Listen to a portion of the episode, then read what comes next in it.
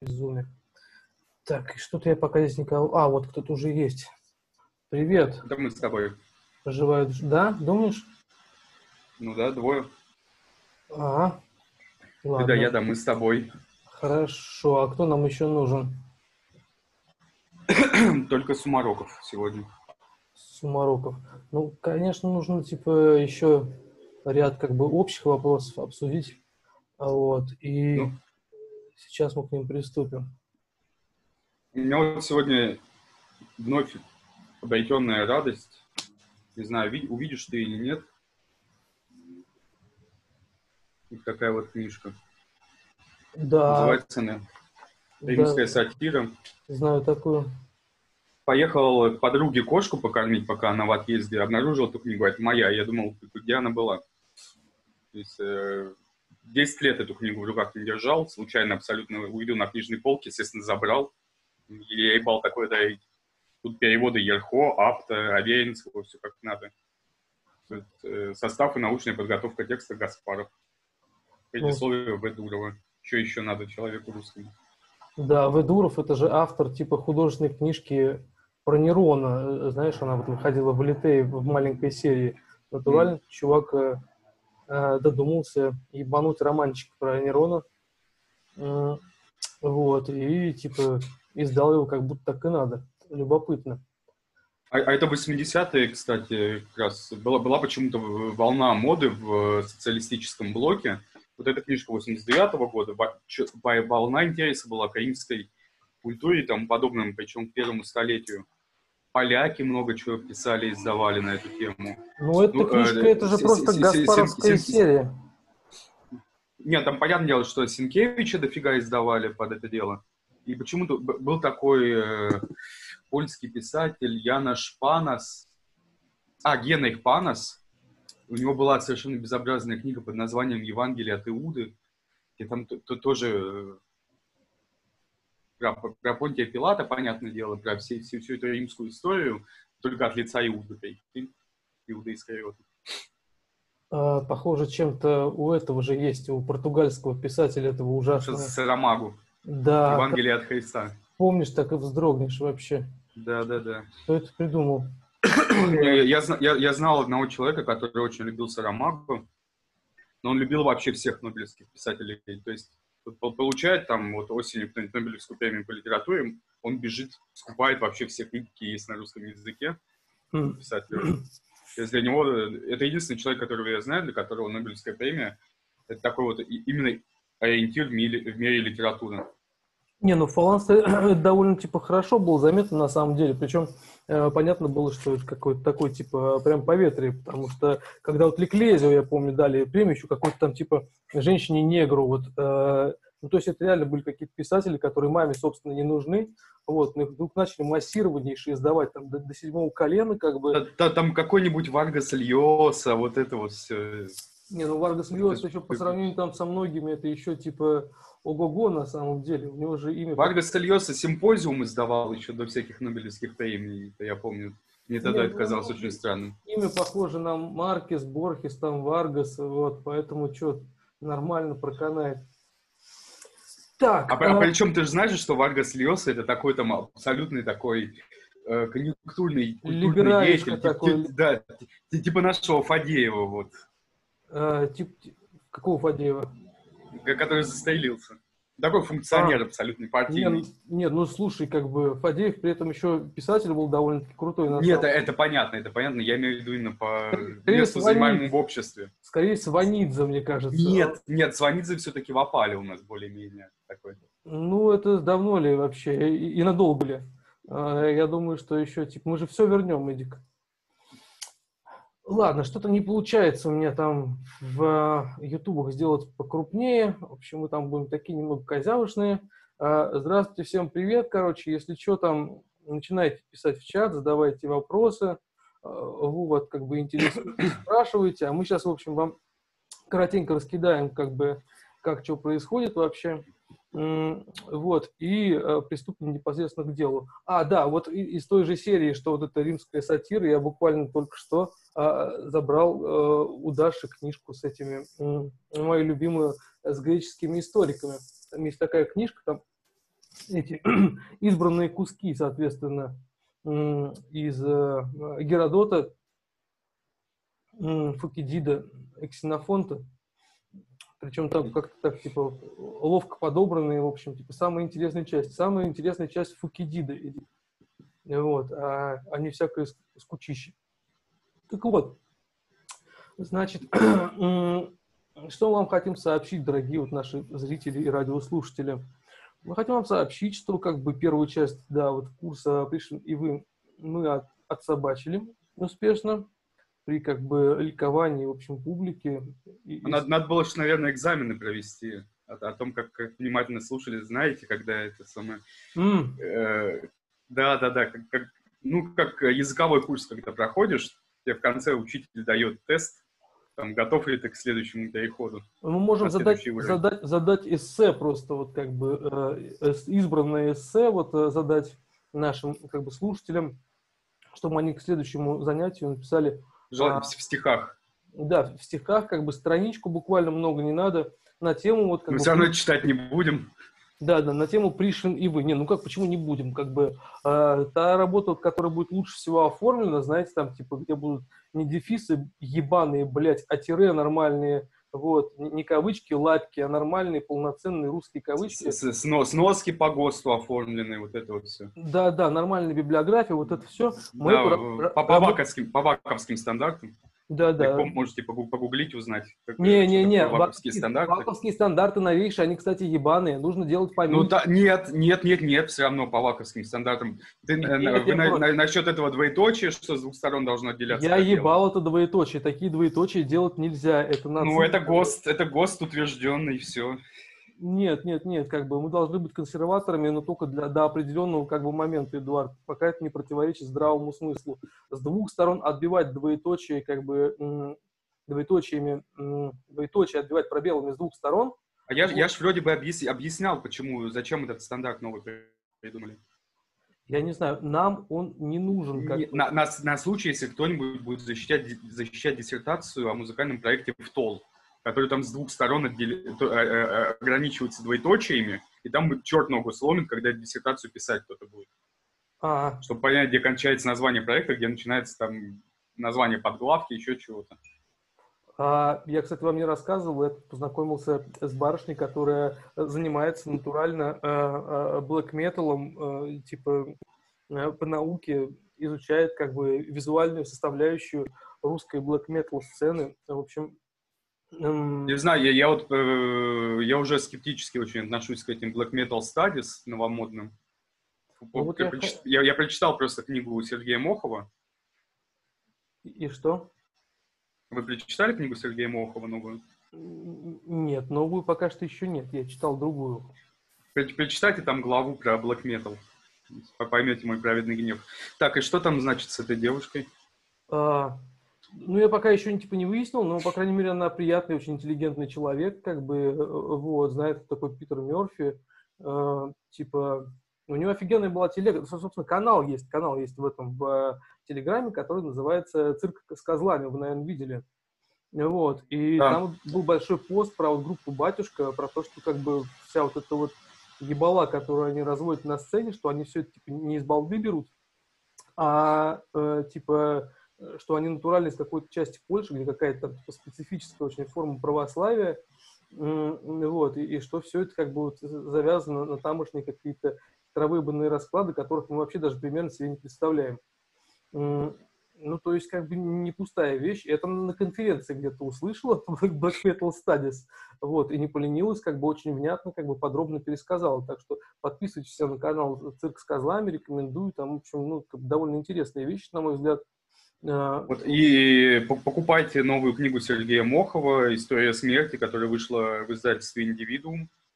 И читайте там главу про Black Metal. Только вы все ее, наверное, я думаю, наши слушатели читали, на самом деле, эту главу, потому что она представляет собой компиляцию из ересь, написанной про Black Metal в русской Википедии.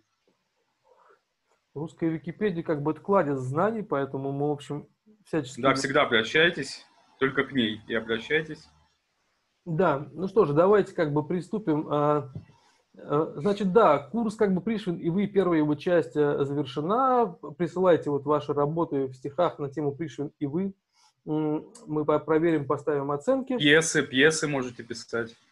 Пьесы. Можно писать гигзаметром, вот, например, потому что, вот, например, Алексей Игоревич Любжин утверждает, что почему Гомера нельзя переводить гигзаметром, потому что это халява вообще. Вот, типа, это любой дурак может километрами такую хуйню писать, поэтому нет, так делать не нужно. Нужно переводить его александрийским стихом, как Гомера, как делал, собственно, Ермил Костров, ближайший друг нашего сегодняшнего героя, герой нашей сегодняшней лекции, да. Так вот, значит, и, в общем, да, пока, значит, особо обученные как бы карлики вот собирают материал как бы теоретический, как бы фактический для следующего курса про Пришвина, который в скором времени как бы тоже, конечно, состоится. Вот. Мы решили прочитать еще один курс, как бы посвященный специально русской поэзии. Вот, потому что как бы поэзия — это русское богатство, вот, она как бы пробуждает в наших сердцах вот самые лучшие чувства, и интересует как бы всех поголовно, ну и потом вокруг нее в последнее время довольно много, в общем, всяких каких-то довольно невнятных раскладов, каких-то интрижек, вообще не понятно чего. Вот, и как бы я считаю, что мы как бы как экспертам в этом вопросе должны вот ну, какой-то порядок просто навести вот на этой поляне, как бы вообще типа расставить акценты, как бы пояснить за все, за вся и так далее. И как бы происходить это будет как, что в общем сегодня лекция вводная, поэтому мы как бы обсудим общие вопросы для начала, вот, а потом поговорим о творчестве замечательного русского поэта Сумарокова, поэт 18 века, вот, Сумароков Александр. Вот Александр вот легко запомнить как Пушкин. Да, и далее в последующей лекции будут посвящаться разным русским поэтам, как бы, я думаю, что мы не будем придерживаться строгой хронологии, потому что это может быть довольно скучно. Я вот предлагаю скакать, то есть, грубо говоря, там... Сегодня Сумароков, завтра Станислав Львовский. Да, да, вот что-нибудь такое. Станислав... Ленор Горалик. Да, да, обязательно. Лекции 5, я думаю, что нужно будет посвятить, конечно, творчеству Бродского, разобрать вот все периоды его творчества. Набокова, да, да, да. Да, да, Владимира Набокова обязательно. Хотя бы... Не, а это мы отдельный курс, на самом деле, сделаем Набоков и Бродский. Набоков и Бродский, да, хорошие. Ну, кстати, книги такие... Точки соприкосновения. Книги такие были, да, да. Ну, да. Ну, чаще объединяют, конечно, Бродского и Давлатова. Почему? Потому что, как известно, весь Петербург — это друзья как бы Бродского и Давлатова, которые вот как бы по сей день скорбят как бы в невременной как бы кончине. Вот. И как бы, конечно, с Набоковым здесь выходит неувязочка, потому что он явно вот просится как бы третьим, вот, но что-то не сходится, короче, вот. Но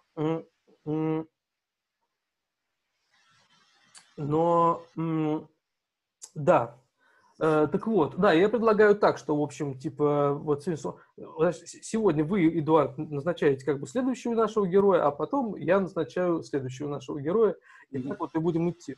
Вот, но для начала нам нужно заняться как бы чем? Нам нужно как бы установить какие-то рамки, да, во-первых, как бы какую-то хронологию выстроить, вот, а во-вторых, объяснить как бы вот сам наш предмет, объяснить название нашего курса, вот, и я предлагаю начать вот, собственно, наверное, с как бы вот этой вот замечательной праславянской легенды о меде поэзии. Эдуард, можно вот я вот вас попрошу, чтобы вы как бы нашим слушателям и зрителям как бы напомнили этот сюжет? Ну, это сюжет из древнерусской поэмы под названием «Старшая Эдда».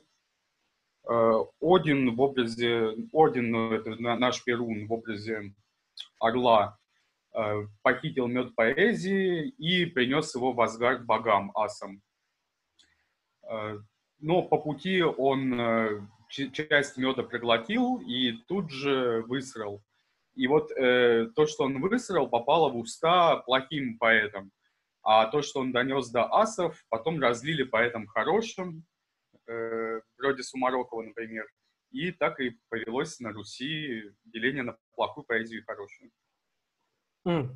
Но скажите, вот, Эдуард, а вот как вы считаете, а вот русская поэзия, она вообще бывает плохой? Смотря что поднимать под русской поэзией. Ну вот Набоков — это русская поэзия? Ну нет, конечно. Ну он же не из Питера. Ну Бродский — русская поэзия? Я думаю, нет, но он же уехал как бы. То есть вот... Нет, дело в том, что я думаю, что когда человек, русский поэт, покидает географически Россию, он на таможне сдает мед поэзии. Интересно, а почему тогда Поплавский такие замечательные стихи писал, например?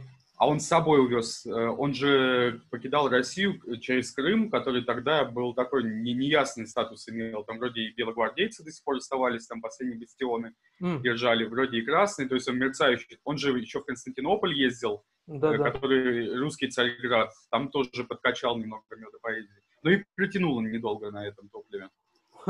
Да, это факт, конечно. Так вот, как бы, в общем, совершенно очевидно, да, что поскольку вот как бы русским, вот именно поэтам, ну, настоящим русским поэтам досталось этого меда, как бы, ну, процентов 95, вот, ну, собственно, поэтому наша поэзия, как бы, она тут такая вот богатая. Да, тут надо еще понимать, что мы давно выяснили, что русский поэт — это, например, еще и Гомер.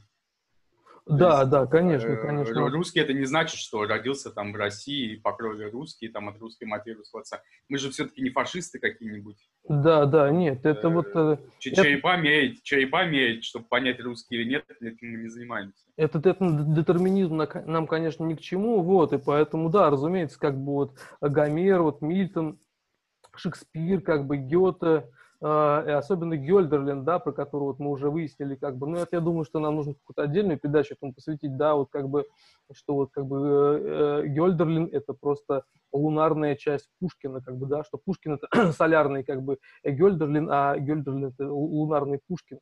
Вот, да, ну и тут нужно, конечно, коснуться вот вопроса Пушкина, потому что, мне кажется, он тут, как и везде, должен сыграть в нашем деле, как бы, довольно-таки существенно. Почему? Потому что ну, нам нужна какая-то хронология. Вот в свое время как бы умные люди что здорово придумали. Вот смотрите, типа была какая-то такая фигня, что там считали как бы летоисчисления, там от сотворения мира, там были какие-то тысячи, там то все. Вот. А потом стали считать по-людски, начиная с Рождества Христова. То есть как бы разметили историю в нормальном месте, как бы рождение как бы нашего Господа, Спасителя, вот, и хронология стала какая-то нормальная, человеческая, обозримая. Вот, но я думаю, что на как бы этом пути не помешала бы вторая метка, как бы это вот рождение Пушкина, потому что совершенно очевидно, что история делится как бы не напополам, до Христа как бы и после Христа, да, она делится на три части, да, до Христа, после Христа до Пушкина, вот, а потом уже после Пушкина.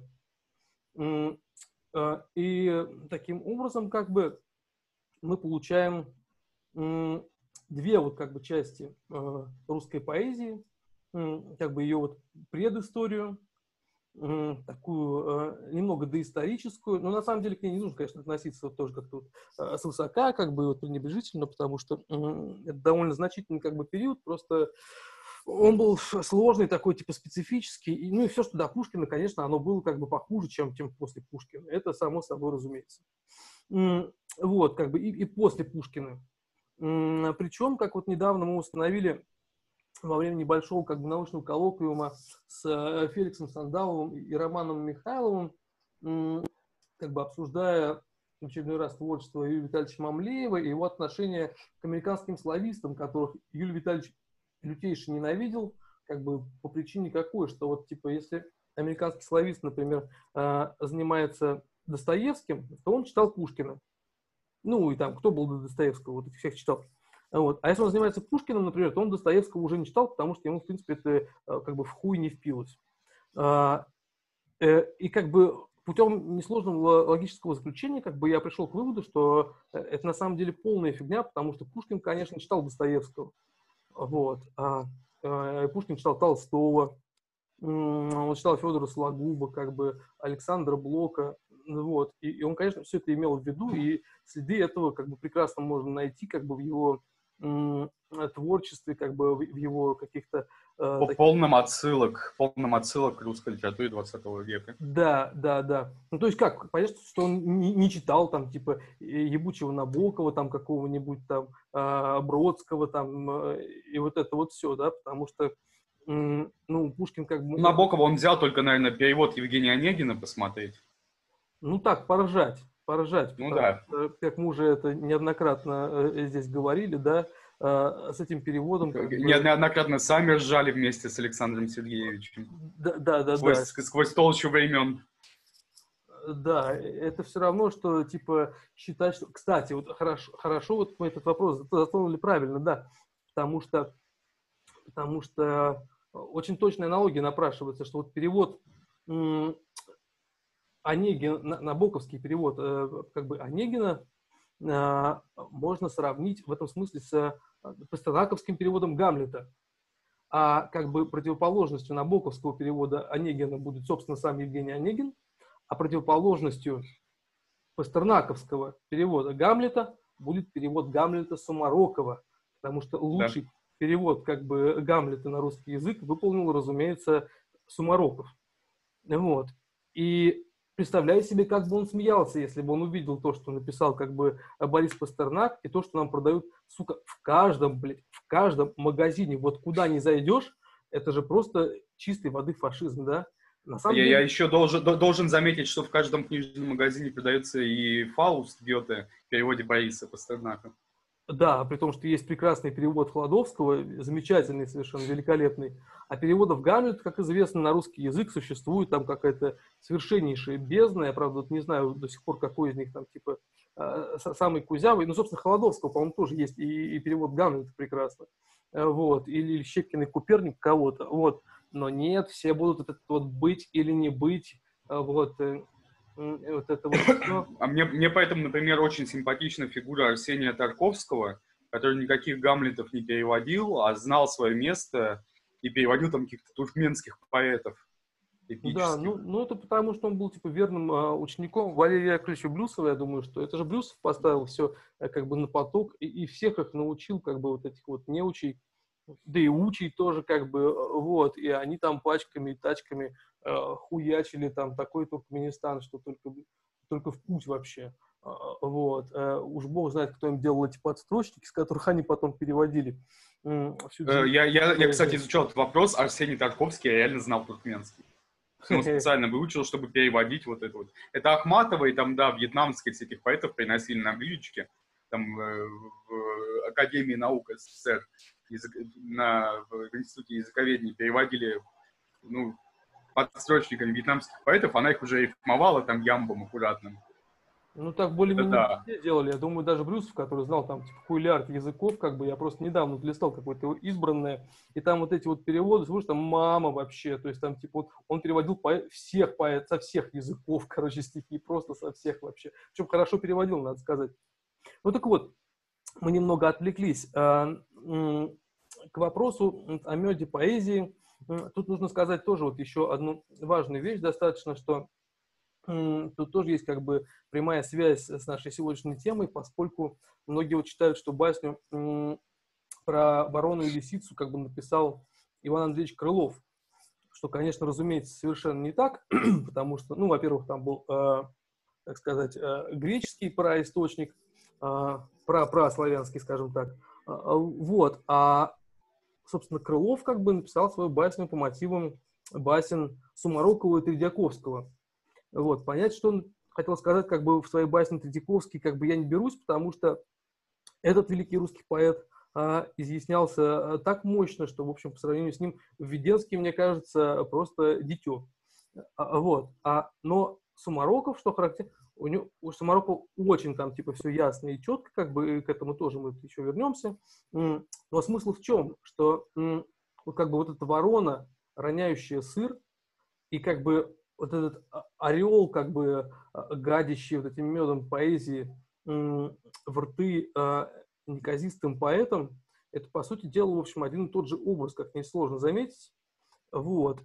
И как бы я думаю, что в этом как бы басне осмысляется вот как раз проблема как бы подлинной и неподлинной поэзии, потому что подлинная русская поэзия — это что? Это же голос бытия, согласитесь.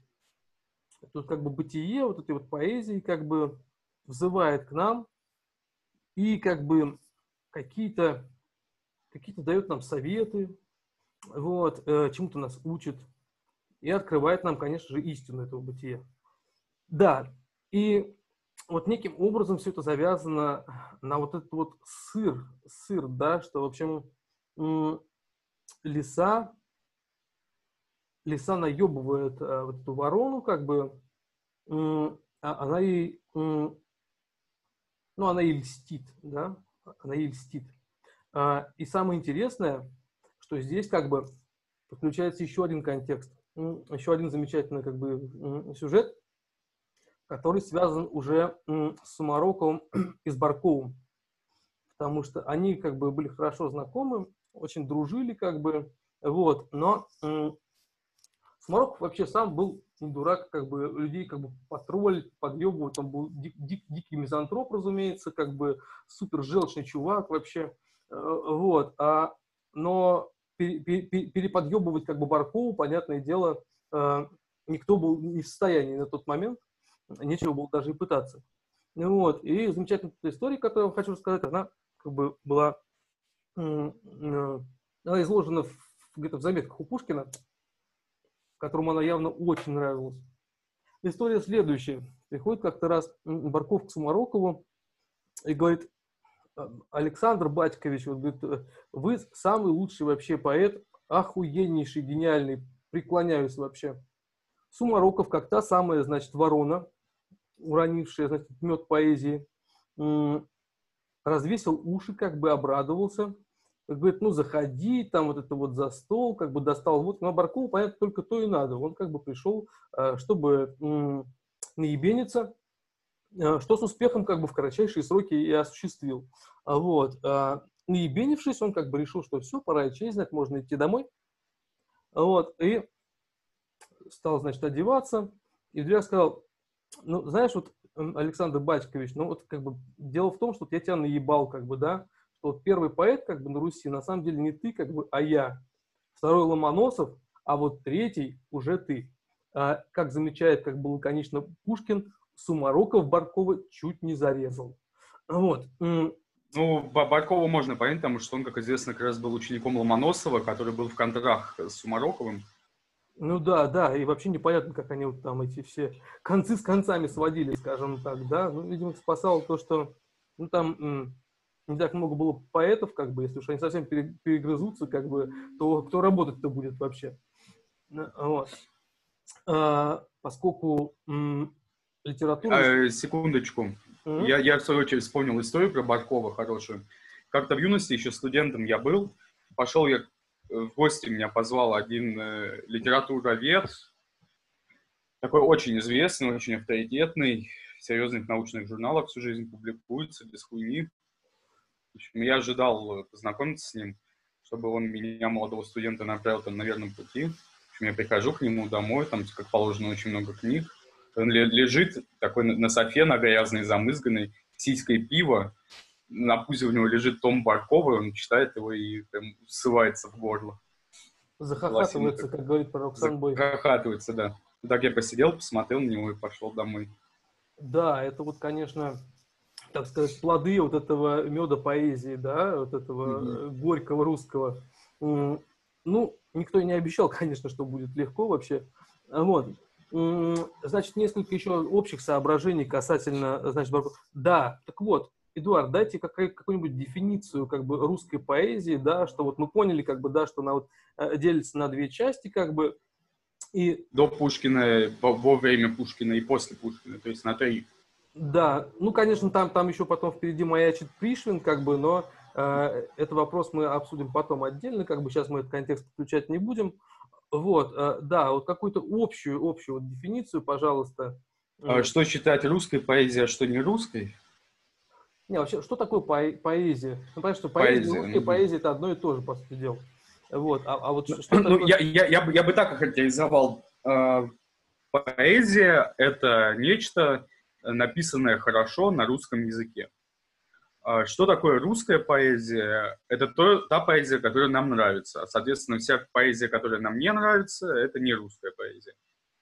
Да, а вот то, что поэзию нужно писать как бы в столбик, вот как бы этот тезис у вас вызывает какие-то... Мы уже давно пришли к выводу, что поэзию можно писать не обязательно в столбик, можно писать ее в строчку, как Пришвин, можно писать ее травой, деревьями, воздухом, как это делает Пушкин, грибами, мицелием.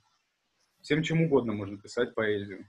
Да, это верно, как бы, но, может быть, наличие строчек это не отменяет. Мицелий же он тоже, знаете, как бы, он же каким-то образом там структурирован, а не халам-балам, так типа плюнул и пошел. Вот, плюс как бы вот размер, рифма, вот это вот все.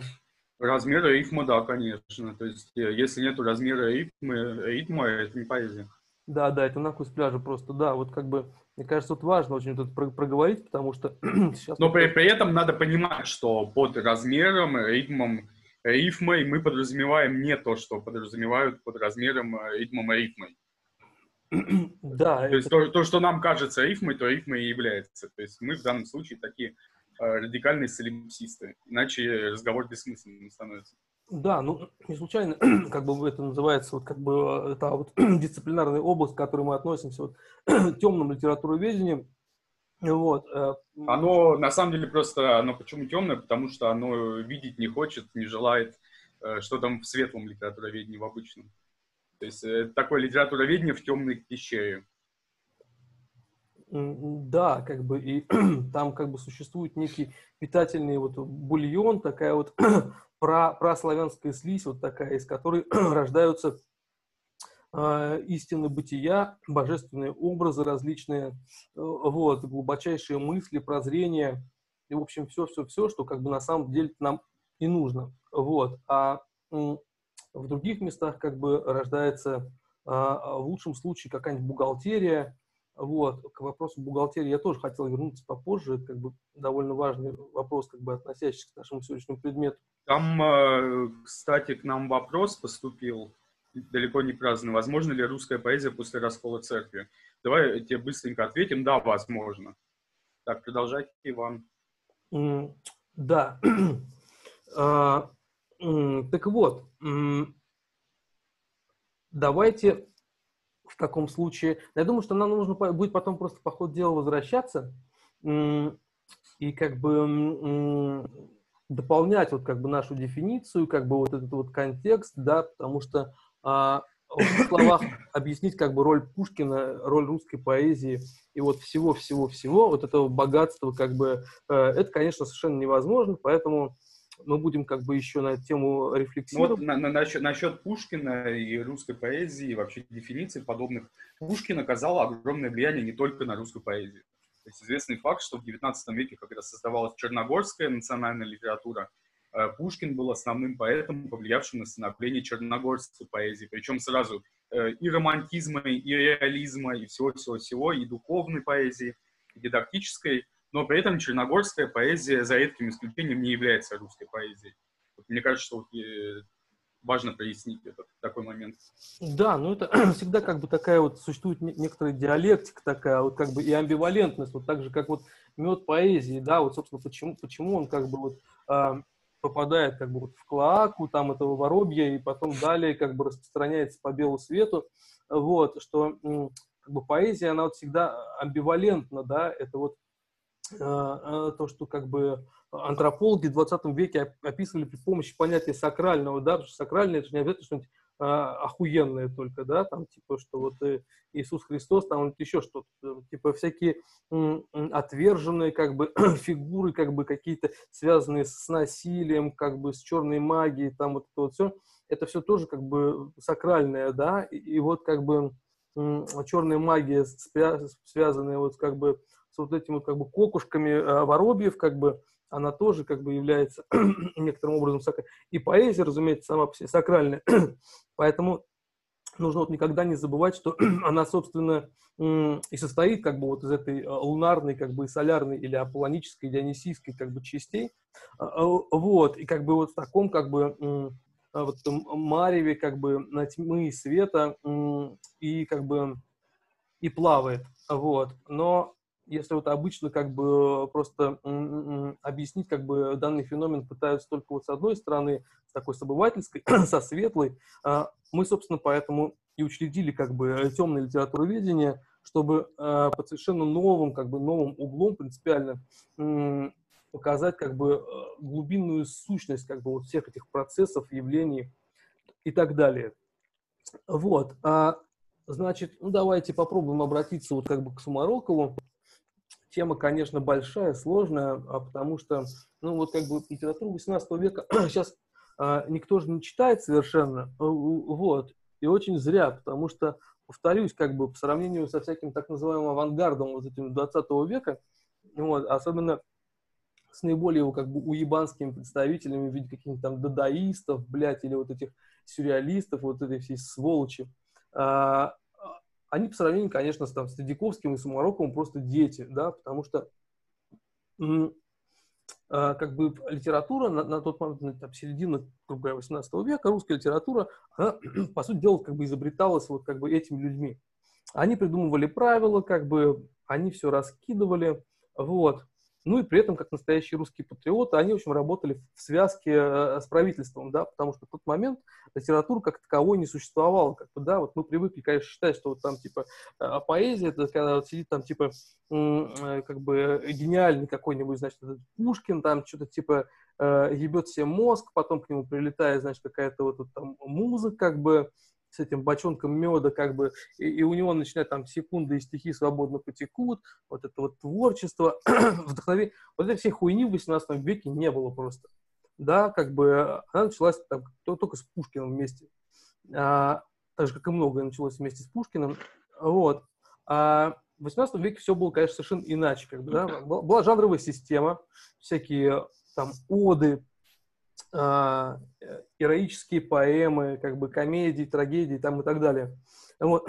И все должно было писаться, во-первых, как бы сугубо по правилам, а во-вторых, согласно как бы с патриотическими нуждами государства, поскольку Россия на тот момент еще была дюжа набита как бы холопьями, которые не одупляли вообще нихуя, нужно было им как бы прививать какие-то, ну, основные, как бы, им было, конечно, еще не совсем до глубин бытия вот этих вот всех.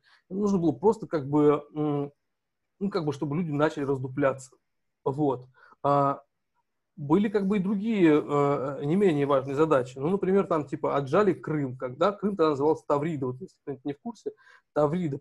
Поэтому, как бы, много очень, очень стихов 18 века, они посвящены Тавриде, да, потому что в ту пору как бы телевизора не было, вот, и чтобы ну, как бы вот этот акт как бы отжатия Крыма нормально как бы закрепился, вот, поднял авторитет как бы Екатерины и, в общем, всю эту как бы систему гармонизировал, нужно было, чтобы как бы какой-нибудь поэт ввалил огромную оду про Тавриду, и тогда все становилось заебись. Но такая плохая традиция, на самом деле, если вдуматься, вот, практической пользы явно в этом было гораздо больше, чем в том, что делают поэты сегодня. Вот, ну, как бы классицизм, да, это, в общем, как вы, наверное, знаете, это была такая довольно, как бы, по большому счету, жалкая, как бы, довольно такая хуйня. Почему? Потому что до классицизма вот эта, как бы, жанровая система, она сама по себе прекраснейше существовала, как бы, веками, вот, и тащила на себе, как бы, просто терабайты охуеннейшей, совершенно нечеловечески прекрасной литературы, как бы, тогда плохой литературы уж не было и подавно, и в помине нисколько, вот, а сломалось все, собственно, только в 19 веке с появлением романтиков, вот, но классицизм, как бы, это вот последний этап вот этого вот долгого, типа, пути как бы литературного развития, когда, в общем, хитрожопые французы поняли, что все идет по пизде, как бы начинает как бы крякаться, и они решили, что раз как бы само по себе оно больше не работает, давайте-ка мы все это дело сейчас искусственным образом кодифицируем, как бы напишем всякие правила, там вот это вот искусство поэзии Буало вот так появилось, например, вот, и заставим всех как бы вот под эту дудку плясать. И, ну, конечно, как бы в этом был смысл, да, потому что без этого как бы вот Расин с Корнелем, видимо, как бы уже не потянули бы то, что они смогли как бы сочинить на тот момент. Вот. Хотя, на мой личный вкус, как бы по сравнению с каким-нибудь Шекспиром и Кальдероном, это все, в общем, такое. Вот. Но понятно, что это был такой, типа, крик отчаяния на самом деле. Вот. Но фигня в том, что некоторые русские люди восприняли его довольно сильно всерьез, в том числе Сумароков. Потому что, когда однажды Сумароков увидел, как бы, в Москве постановку новой пьесы «Бомарше», он просто высадился, блядь, потому что какие-то правила, как бы, классицизма там не были соблюдены, вот, и как всякий уважающий себя русский человек, он сделал, что он написал письмо Вольтеру, он написал ему: дорогой Вольтер, у вас там, вот в этой вашей Франции, есть какой-то, блядь, Бомарше, который не соблюдает правила, говорит, он, типа, попутал, иди и разберись с ним. Вот, а Вольтер, как бы, в ответ на это ему, разумеется, вместо того, чтобы написать ему, типа, попустись, как бы, да, ну, что, типа, мы сами здесь разберемся как-нибудь худо-бедно, вот, а Вольтер, как бы, написал ему тоже такое дружелюбнейшее письмо на тему того, что, да, мол, типа, как замечательно, что вот, как бы, вот на Руси, как бы, есть вот просвещенные люди, там, вот это вот, то все, вот, и поддерживая тем самым вот эту вот, как бы, довольно нелепую бухгалтерию, которой жить оставалось всего ничего. Вот. Ну и, в принципе, вот как бы это отчасти довольно, типа, сильно характеризует Сумарокова, как бы, и его поэзию, да, потому что он дико ёб, как бы, Ломоносова, собственно, за что?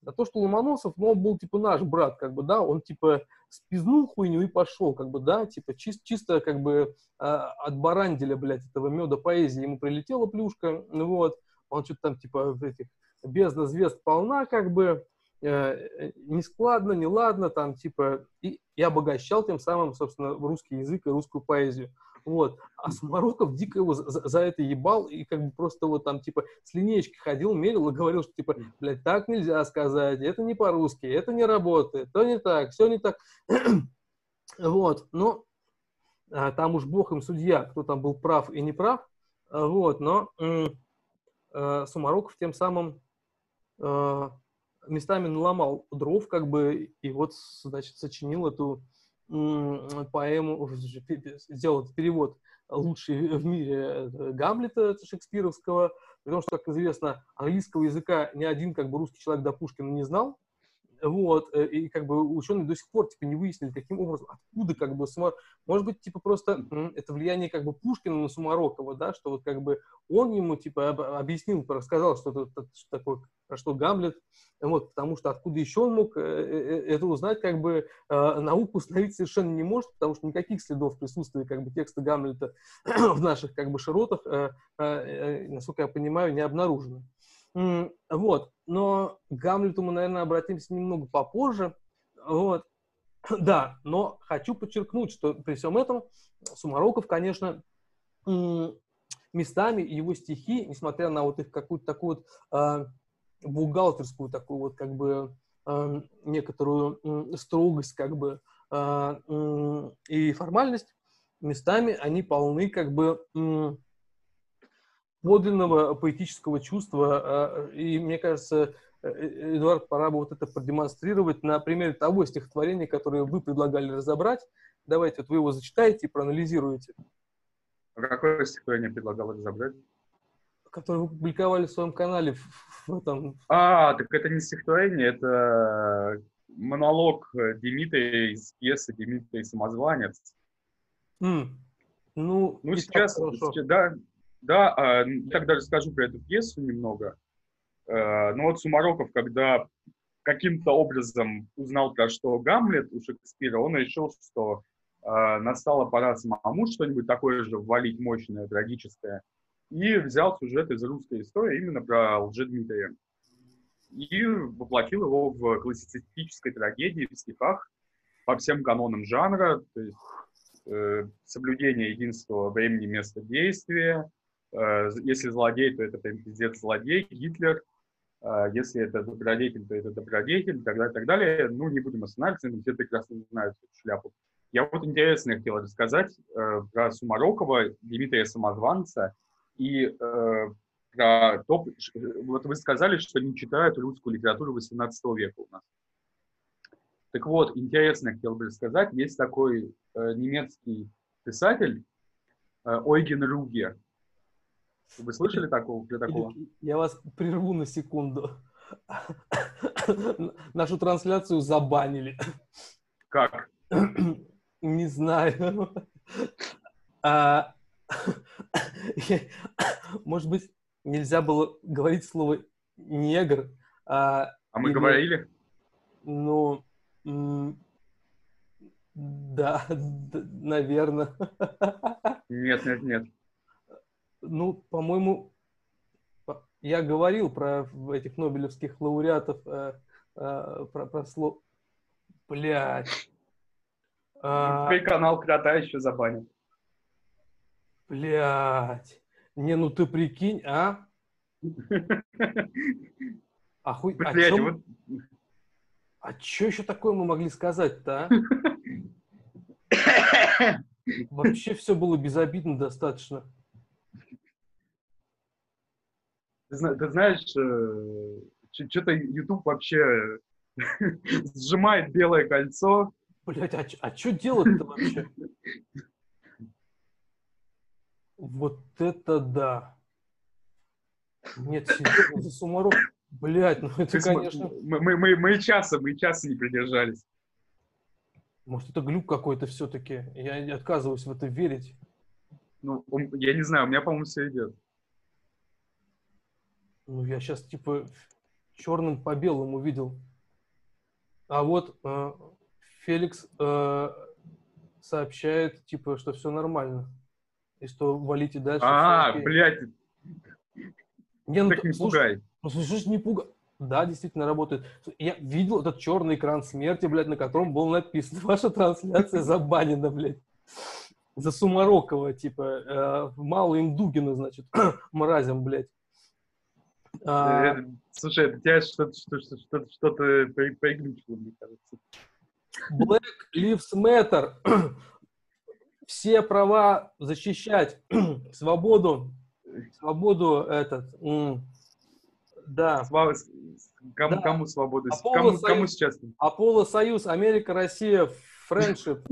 Хабаровск, мы с тобой. Да. Вот. Ладно, извините за... Дугина нахуй Дугина вашего. Да. Рот его ебали поганый. Так, все. Извините, да, но я на самом деле чуть-чуть не охуел, когда вот это вот все увидел, блядь, потому что это уж даже по нашим меркам... Так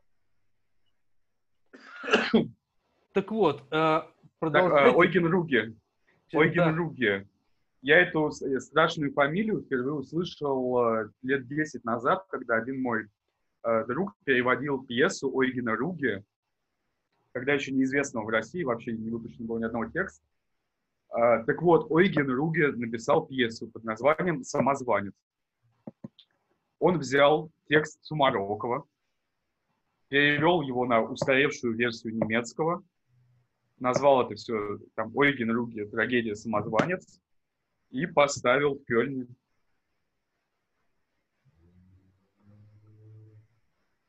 Вас не поражает этот факт? Да, любопытно. Я вспомнил, кстати... Вот, постановка была такая, ну, понятно, как в Германии сейчас ставят. Все персонажи на сцене голые были. В тазах, понятно, да. А у Ксении, персонажини самозванца, на груди был неоновый крест, светящийся неоном, крест православный, и она пела что-то из Вагнера, какие-то песни. Такое вот переосмысление творчества Сумарокова в Германии современной. Да, ну что, типа, замечательный современный театр или современная поэзия, это, конечно, большой дискуссионный вопрос, типа, оно все настолько охуенное, что просто в голове не укладывается. Вот, я вспомнил другую... Вот. Да, давайте. Да. Я не буду вас прерывать. Продолжайте.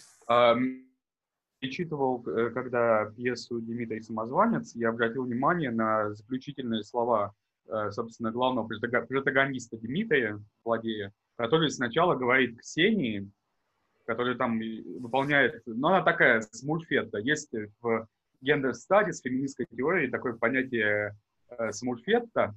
Это значит, когда женщина появляется в тексте чисто, чтобы была женщина. То есть она несет там никакой нагрузки для сценария, для сюжета, для развития. Никакой... А это не просто связано что... вот с теми синими карликами такими? Да, с ими самыми связано, потому что там всего одна персонаж женского пола, и она там вообще непонятно зачем. Вот. Ну, чем больше карликов, тем пизже. Что здесь, какие здесь вопросы могут быть? Ну вот, и такая вот смульфетта в пьесе Сумарокова — это Ксения, которая вообще непонятно, что там делает. Кроме того, что ее любит Димитрий. Вот он к ней обращается следующими словами. «Прельстившемуся мне, прекрасная тобою, одни уж мысли, заедь тебя мертву пред собою. Зарю сам, коли-ка ты сей часы бедна, но ты к отмщению не осталась одна. Винна ли ты или нет, будь винна града жертва, доколь не свергнуся с престола, буди мертва. В преддверии моем я слышу стук и треск. Пришли минуты злы, короной тьмится блеск. Готовься ощущать караемую злобу». Хватает ее за руку, вынимает кинжал и поднимает на нее. «Жди смерти и умри, предшествуй мне ко гробу». После этого он убивает Ксению, потом он убивает себя. Со словами: «Ступай, душа, в ад, и буди вечно пленна». Ударяет себя во грудь кинжалом и издыхая падающие в руки стражей. «Ах, если бы со мной погибла вся вселенная». То есть вот тут Сумароков вот с той самой пресловутой линеечкой классицистской демонстрирует нам, что если злодей, то это все пиздец злодей. И женщину убил ни в чем не повинную, и напоследок, убивая себя, желает еще погибели вообще всей вселенной. То есть вообще, если он мертвый, то все должно умереть вместе с ним. Вот это вот сумароковская линеечка срабатывает. Но вместе с тем, обратите внимание, сколько русской истинной, посконной ненависти в этом во всем. Что Димитрий, на самом деле, хоть его Сумароков пытается изобразить каким-то плохим, нехорошим человеком, он не может не вызвать отклик в сердце каждого русского человека. Потому что такой градус ненависти себе мог позволить только Пришвин, только там через 200 лет после Рождества Пушкина. А тут вот такое... Ну, а Сумароков эту пьесу написал год 29-й до Рождества Пушкина. Пришвин через 100 лет, 150 после Рождества Пушкина, а Сумароков за 20 лет до 30. Да, и поэтому... Вот ярость, напоминающая творчество немецкой группы Бехексен. И Умбра и Темага. И Умбра и Темага, да. Значит, следующим пунктом я хочу привлечь внимание вот какой части творческого наследия Сумарокова. Дело в том, что вот опять же нам вот со школы вдалбливают такую вот нехитрую мысль, что поэзия это такая вот какая-то хуйня, которая витает в империях, не имеет никакого вот утилитарного назначения. Ну, это еще, в общем, в принципе, Кант вот такую вот фигню двигал, да, что про такое незаинтересованное созерцание там и всякое такое. Ну, понятно, что русским людям никакой Кант не указ, и вообще никто не указ. В чем хоть Кант сам был некоторое время русским человеком. Да, но, в общем, не в коня корм, да, но все-таки 2 года для такого сухаря, как вы понимаете, это мало, да, и, в общем, только проклятие на себя навлек потом в результате того, что Эткинд про него написал целую главу в этой своей гениальной книге, как она называется-то, «Внутренняя канализация», вот эту какую-то ебань. Так вот, интересно, за Эткинда, не забанят сейчас нас YouTube. У них же там все схвачено. Так вот, Сумароков, конечно же, так не считал, и поэтому, зная настоящие потребности русского народа, он однажды сел, взял 6 своих трагедий, нарезал оттуда стихов про любовь и сделал из них черномагическое пособие для гаданий. я вот сейчас, ну, как бы, не придумываю ничего, как бы, вот натурально. Он придумал сам, как бы, специальный гадательный способ, там, как бы, есть хитрая, как бы, схема, как нужно правильно кидать кости, вот, как бы, как вот определять правильные вот эти вот стихи, вот, и я сейчас вот, как бы, не имея, как бы, костей под рукой, не могу, как бы, вот, испробовать этот способ, как бы, на себе, хотя я уверен, что, конечно, это работает безотказно. Я вот хочу просто зачитать, как бы, вот то, что, как бы, толпами, значит, юные вот эти вот девы, дворянские, ну, точнее, не девы, а, наверное, я не знаю, кто, они же читать тогда никто не умел. Ну, какие-то, может, у них были специальные, как бы, карлики, выписанные, как бы, из-за границы, не знаю, в общем, кто-то... Как колдунажные карлики, гнумы. Да, гнумы, а может быть, они в комплекте шли, да, там, типа, покупаешь набор костей, и вот интересно, кстати, что Сумароков называет кости костки. Такой раньше был богатый русский язык, а потом все просрали, конечно. Так вот. И вот, значит, бабища бросает, как бы, вот эти вот костки, вот, а Карлан, как бы, находит в черной этой магической книге Сумарокова специальные строки и зачитывает ей предсказания, которые непременно сбудутся. Вот, и предсказания там были вот такого характера. «Любить и не любить не в воле состоит, но в воле-то моей, что делать надлежит». Следующий, это двустишие, они очень емкие, как бы, отчасти напоминают... Такие двустишие гнумы. Да, такие, греческие. Карланская строфа такая, да, чем-то напоминающая вот эту вот книгу Идзин такую, вот, знаете, японскую. Корейскую, да. «Меня колеблет страсть, меня любовь терзает, но разум должности нарушить не дерзает. От огненной любви вся кровь во мне горит, однако в мыслях то перемены не творит». Ну, тут несложно заметить, как бы, да, что, на что больше всего похожи вот эти вот стихи, как бы. Ну, конечно, на тексте песен группы «Тупо негатив», да? Вот если вот... Да, как раз сегодня слушал, я и слушал с удовольствием альбом «Life is Killing Me». Да, ну, как бы, мы же это делаем каждый день, поэтому ничего мудреного, как бы, нет, да. Ну, в общем, если просто... положите рядом, как бы, вот, перевод текста песни, как бы, «Моей бабищи бабы», как бы, и вот эти вот гадания, как бы, черномагические, как бы, вот этого карланского, как бы, извода Сумарокова, вот, то вы увидите, как бы, просто пословное практически сходство, да, то есть в каком-то смысле, как бы, наверное, можно и также и на текстах, как бы, тупо негатива вот сейчас, как бы, гадать, чтобы вот понять, какая вас ждет судьба. Вот. Вот смотрите еще, например. «Пекися одолеть волнение души, и неполезный огонь, как можешь ты, туши». Тут вот видите, даже вот сама эта какая-то такая непривычность вот этого, как бы, языка, она вот, как бы, напоминает то, каким образом произносил, как бы, Питер Стил букву «Р», да? Он не мог же вот как эти, все эти пиндосы там типа говорить «Р», да? Он говорил блять, вот. И также вот и Сумароков, как бы, также вот, как бы, грассирует вот таким вот, как бы... Кстати, я хотел вот напомнить еще, почему Сумароков стал героем нашей первой передачи. Он же даже чисто на уровне внешности выделялся среди интеллектуалов того времени и похож был на Питера Стила. Очень похож на Питера Стила. То есть, если бы Питер Стил был жив, он бы сейчас выглядел, как тогда Сумароков. То есть Сумароков был такой здоровый, пузатый дед с бородой окладистой и вокалом, как у робо-зомби. Ну, секунду, где же Питер Стил был пузатый? Эдуард, побойтесь. Ну, он бы, я же говорю, если бы он еще пожил, он бы стал пузатым. То есть они, как бы, их творческие траектории, они были, как бы, это как параллельные прямые, которые сходятся, такие русские параллельные прямые, которые сходятся.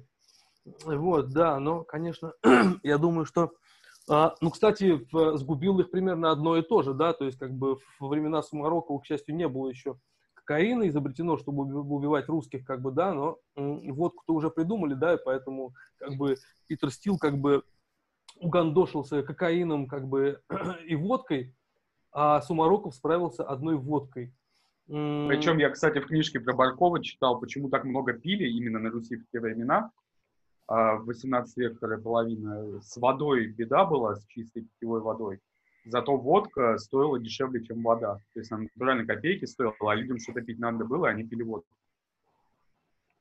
Ну, еще, мне кажется, им просто... То есть в прямом смысле, как воду. Нравилось угандошиваться, мне кажется. Вот, поэтому, конечно, да, это было интересное достаточно время. Вот. Также вот как бы... Ну, давайте теперь, наверное, что-нибудь нужно... Что-нибудь серьезное, как бы, да, потому что это как будто вот так вот звучит все, как будто какие-то... Как-то несколько, типа, свысока как будто. Но на самом деле нет. Сейчас мы что-нибудь такое... А, вот, у него есть замечательные переводы псалмов, да. Но это, конечно, вот не совсем как бы классицистская манера, это скорее ближе вот к литературе предыдущего как бы периода, к барочной литературе, да, потому что барочная литература, она вообще вплотную как бы вот смыкалась с литературой религиозной, да, и была как бы довольно большая когорта литераторов и немецких, и французских, там, и других, которые, помимо там всяких побосенок, фигарили как бы очень серьезные, как бы сложные тексты на религиозные темы. Ну, особенно немцы, да, Гриффиус там, вот. Вот, а у нас, собственно, кто там был, да, вот всяких Сумароковых, Тредьяковских, там, и Ломоносовых, да, у нас был, по сути, один писатель, как бы, да и тот не русский, да, это был Феофан Прокопович, который писал, в общем, сугубо, типа, религиозный текст, по сути дела. Семен Полоцкий, который поляк, как да. По фамилии. Да, да, вот. Так вот, да, но, как бы, хуже от этого стихи, как бы, Сумарокова, разумеется, не стали, поэтому сейчас послушаем из 35-го псалма. «Скажу, что страха нет в сердцах таких людей, которые истине ни в чем не отвечают, и злодеянием себя не уличают, и мерзок предо мной злодей. С утра до вечера они сплетают ложь, и где не сеяли, снимают тамо жатвы, клянутся никогда не помнит он и клятвы, творя злодейство тож и тож. Проснутся в мыслях сих, всех мыслях и заснут, и злой привычкою к аду привлеченны, со добродетелью навеки разлученны, забыли страшный Божий суд. Во преисподнюю отверсты им врата, туда низвержены, падут и не восстанут. Исчезнет корень их, и терния увянут, как тень менется суета. А мы, хранители Твоих, о Боже, слов, которым памятна Твоя велика слава и сильная Твоя в подсолнечной держава, преклонимся под Твой покров».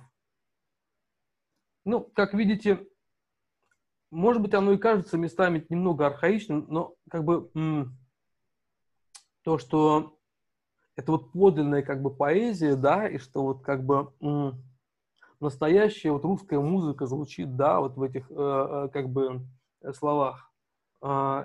Так сказать, ну, то есть кому обращена поэзия, да, как бы она обращена, должна быть к русским богам всегда, да, потому что настоящий как бы реципиент ее, это, разумеется, русские боги, потому что если ориентироваться на холопьев, то получится, извините меня, Набоков там и далее по списку. Вот. А вот когда правильно как бы определен адресат и правильно сформировано послание к нему, вот тогда и получаются такие стихи, как у Сумарокова, Пушкина и далее по списку. Я вот открыл еще стихотворение Сумарокова. Просто великолепный поэт. Давно не перечитывал, сейчас перечитываю, потому что не строчка, то песня. Так, причем вообще в любом жанре. Вот я сейчас открыл 4 стишья у него. Это такой грайндкор или дэд. Сейчас прочитаю. Всего 4 строчки, а сколько ярости. «Спешу к подсолнечной стране, ступайте фурии ко мне, наполните мне сердце ядом, отрыгну я жестоким адом». Это вот прям что-то в духе группы «Пиздец» или «Вена». хорошие, да. Отрыгну я жестоким адом.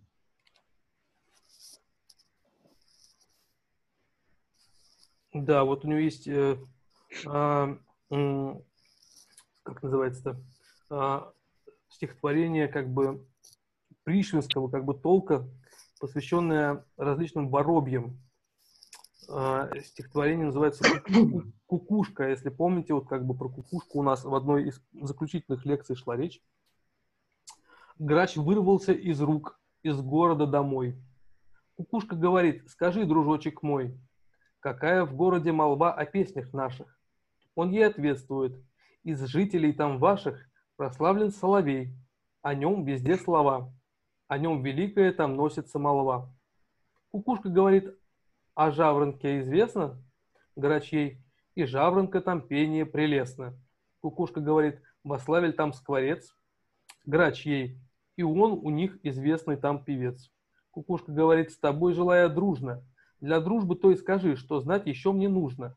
Да только ничего, дружок, не утаи, какие речи там про песенки мои». Грач ей: «О том людей на речь не позывала, как будто бы тебя на свете не бывало». Кукушка говорит: «Коль люди без ума, так я могу сплести хвалу себе сама». Ну, тут как бы дается вот довольно, типа, практический, как бы, способ анализа русской поэзии, что вот, как бы, когда вот существует, как бы, куча разных там всяких этих грачей, соловьев и жаворонков, которые не одупляют, что на самом деле происходит, вот, нужно просто самому, как бы, брать, так сказать, жабры в руки и фигарить, вот. И, как бы, чтобы вот этот мед по поэзии мимо не тек. Мне кажется, вот об этом здесь идет речь. Тут еще интересно, что у Сумарокова был Facebook до всякого Фейсбука. Вот сейчас я открыл его Facebook, где такие вот посты.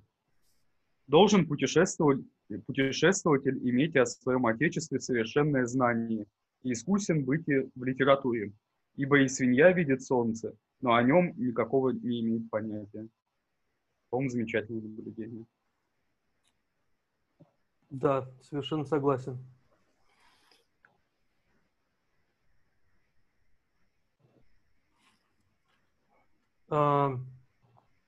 Вот как бы еще один как бы гимн «Черной злобе», замаскированный под песню. Вообще, я так понимаю, что вот как бы жанр песни, его, конечно, как бы в классицизме такого жанра не существовало. Я так понимаю, что придумал сам Сумароков такой жанр просто для того, чтобы, ну, такая типа отдушина, да, чтобы вот как бы грайндкора как бы или тупо негатива вот навернуть как бы широкой как бы пятерней стихи следующего содержания.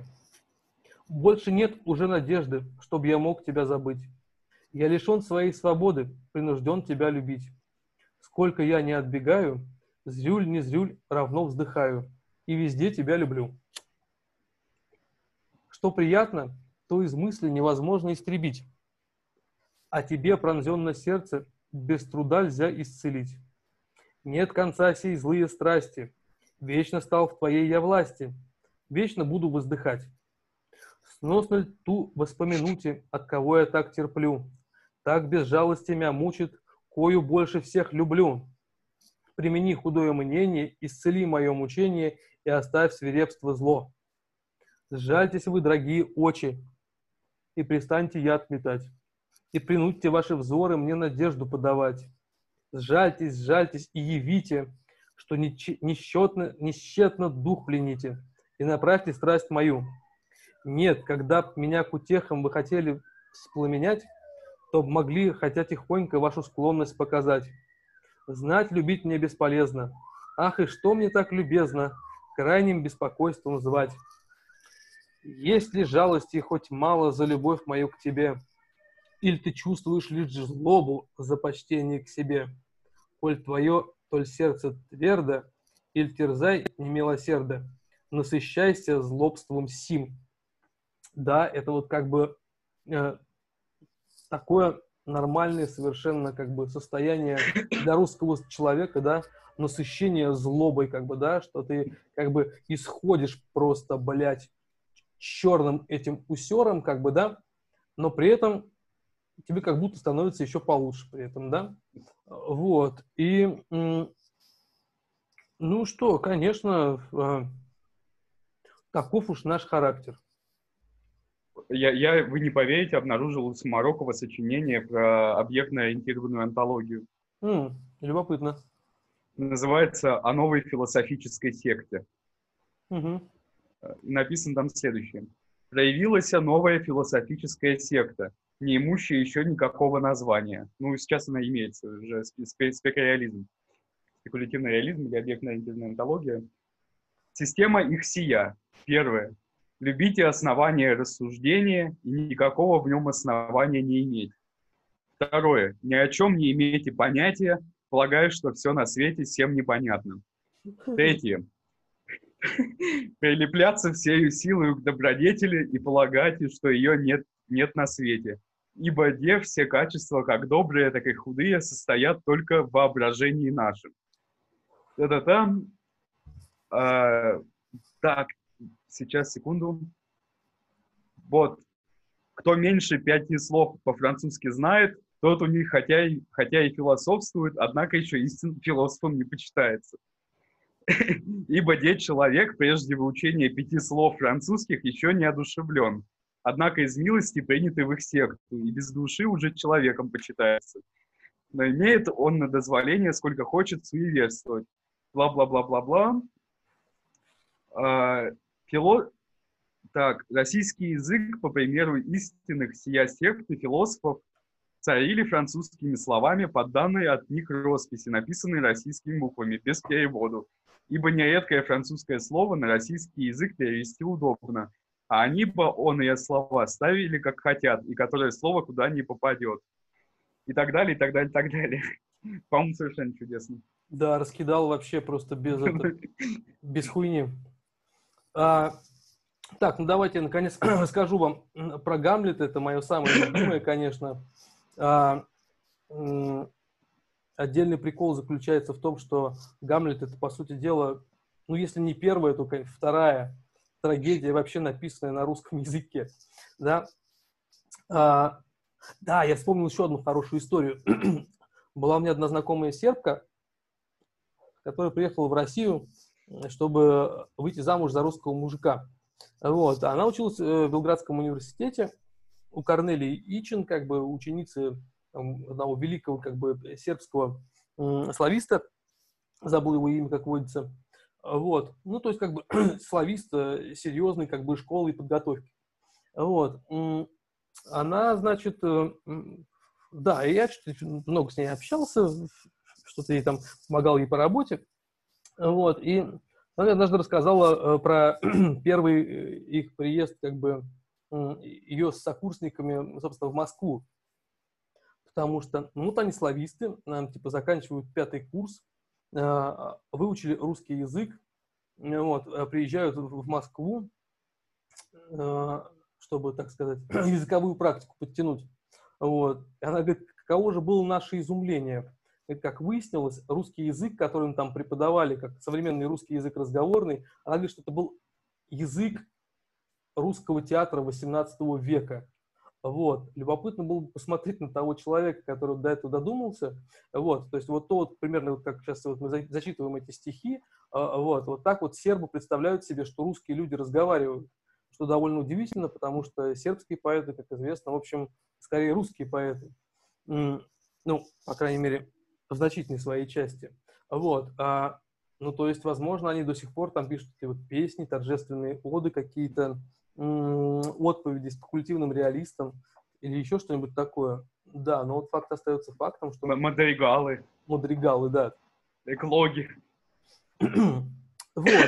Про Гамлета, да, значит, вот как бы первоисточник этого текста неизвестен, да, потому что, как я вот уже говорил, до Пушкина никто английского языка не знал, да и, в общем, он не то чтобы, типа, сильно преуспел в этом деле.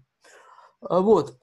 Ну, так или иначе, как бы в чем как бы вот сила Сумарокова, да, он, конечно, не только Бомарше от жизни учил, вот, он был уверен, что, в принципе, как бы и Шекспир шлемазл, вот, то есть он, как бы, познакомившись с пересказом Пушкина, как бы, с этой трагедией, вот, а уж Пушкин всякое ему пересказывал не в переводе Пастернака, как мы догадываемся, он, тем не менее, сделал вывод о том, что, ну, у Шекспира получилось как-то хуевенько, вот, и что надо бы, как бы, допилить, вот, и тогда будет нормально.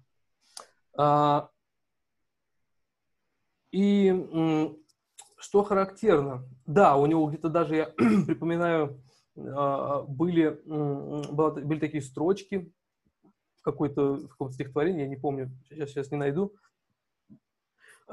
и Шекспир, хотя не просвещенный. То есть он называл Шекспира Шекспир, но это, может быть, от Пушкина, когда летело, шелестело. Вот, а так-то, да, он считал Шекспира недостаточно, как бы, просвещенным поэтом, который нуждается, как бы, в крепкой русской руке, как бы, собутыльника Баркова, чтобы вот эту вот его хуйню довести до ума. Ну, в принципе, как бы так и надо делать, конечно, базару нет. Вот. Вопрос, как бы, в другом. Интересно, что главный просчет, как бы, Шекспира с точки зрения Сумарокова какой?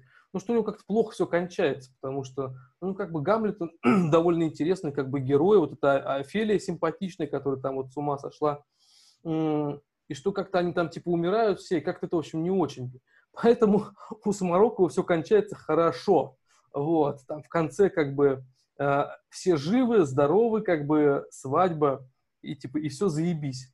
Почему это при этом называется трагедией, если в трагедии по всем канонам классицизма, за который так топил Сумароков, как бы все должно, типа, кончиться, как бы, крайне хуево, здесь не объясняется, да, вот. Ну, это, как бы, о чем нам говорит? О том, что телегу никогда не надо ставить впереди лошади, да, потому что, видимо, он так упоролся по этому соблюдению, как бы, этих пресловутых трех единств, как бы, классицистских, да, вот, что дело кончилось чем? То есть, как бы, никакого действия в этой пьесе нету, в принципе, вот, просто стоят какие-то люди, вот, и говорят какие-то дикие вещи совершенно, абсолютно, вот, а потом женятся, да, там появляются какие-то люди, которых у Шекспира даже и в помине не было, то есть, какие-то Арманс и Ратуда, например, вот, кто это такие? Я понятия не имею. Вот. И давайте же послушаем, как вот изъясняется русский Гамлет, а не вот этот вот, так сказать, псевдо-Гамлет английский. Вот как начинается это произведение. Гамлет один. То есть это то самое место, где как будто бы должен появляться этот... призрак отца Гамлета, который, как мы знаем, скорее всего, никакой даже и не призрак, а просто-напросто дьявол. Дьявол, да. «Смутился дух во мне. О ночь, о страшный сон! Ступайте из ума, любезны взоры, вон! Наполни яростью, о сердце, нежны мысли, и днесь между врагов Офелию мне числи. Офелию, увы, едино имя то, преобращает все намерение в ничто и нудит во уме загладить ужас ночи. Что ж сделают потом ея дорогие очи? О долг, преодолей любовь и красоту, остави счастливым приятную суету. Отрыгни мне теперь тиранов гнусных злоба, свирепство к должности, на жертву к месту гроба, где царь мой и отец себе отмщение ждет. Он совести моей покоя не дает. Я слышу глаз его, и в ребрах вижу рану. О, сын мой вопиет, отмсти, отмсти тирану и свободи граждан». Вот. Ну, понятно, что все те же самые мотивы, как бы, перед нами, да, там, типа, злоба, как бы, перехлестывающая через край, гробы, горы трупов, как бы, все, в общем, как бы, как положено, но кончается все, повторюсь, пером да свадебкой. Непонятным совершенно образом, как бы, да, и как бы тут так, как будто речь о том, что он, он собирается как будто бы Офелию зарезать.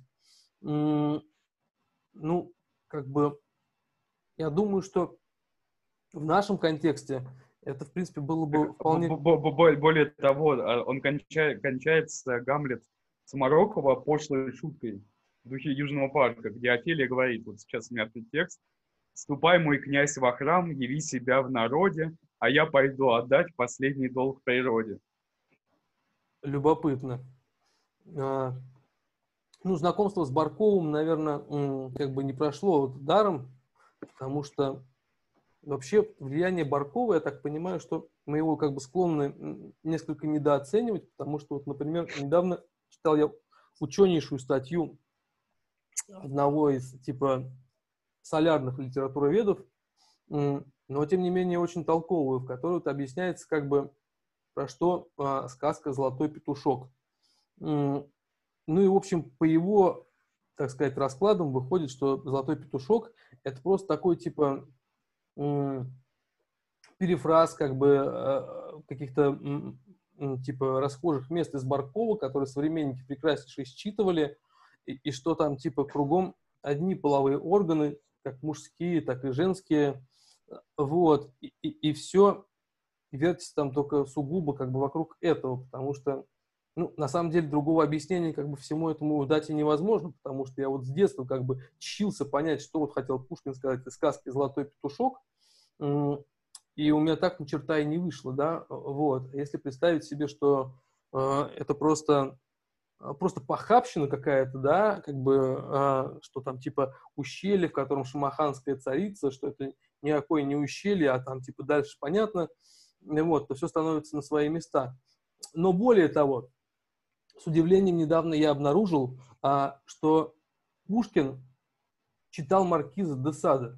Я вот, например, не знал раньше такого факта, вот, но, однако же, его своротило с души. Я думал, что его своротило с души так же, как и всякого уважающего себя нашего брата, ну, потому что это скучнейшая, невыносимая сентименталистская хуйня, как бы. Мне нравится. Ну, мне правда искренне нравится именно тем, что никакое там не адское пойло и прочие пазолини по факту, а просто такая дидактическая, нормальная проза о том, что нужно быть хорошим человеком. Ну, это смотря где, там местами-то они натурально, там, типа... Нет, ну, 120 дней Содома, да, такой каталог перверсий. Ну, и философия в будуаре тоже, в общем-то, вот. Но Пушкин, нет, его своротил как бы с души, потому что он что-то такое написал, что типа бросил эту хуйню читать, боюсь понравится. Вот, уж можно подумать... И сам так начну. Да, уж можно подумать, ему не нравилось, и он не начинал, ну, конечно. Вот, но тем не менее, но это, типа, он не лицемерил, да, это какие-то записи такие для себя, типа, интимные, вот, ну, то есть он натурально, ну, просто потому, что он французов ненавидел, как бы, и не зря, как мы знаем.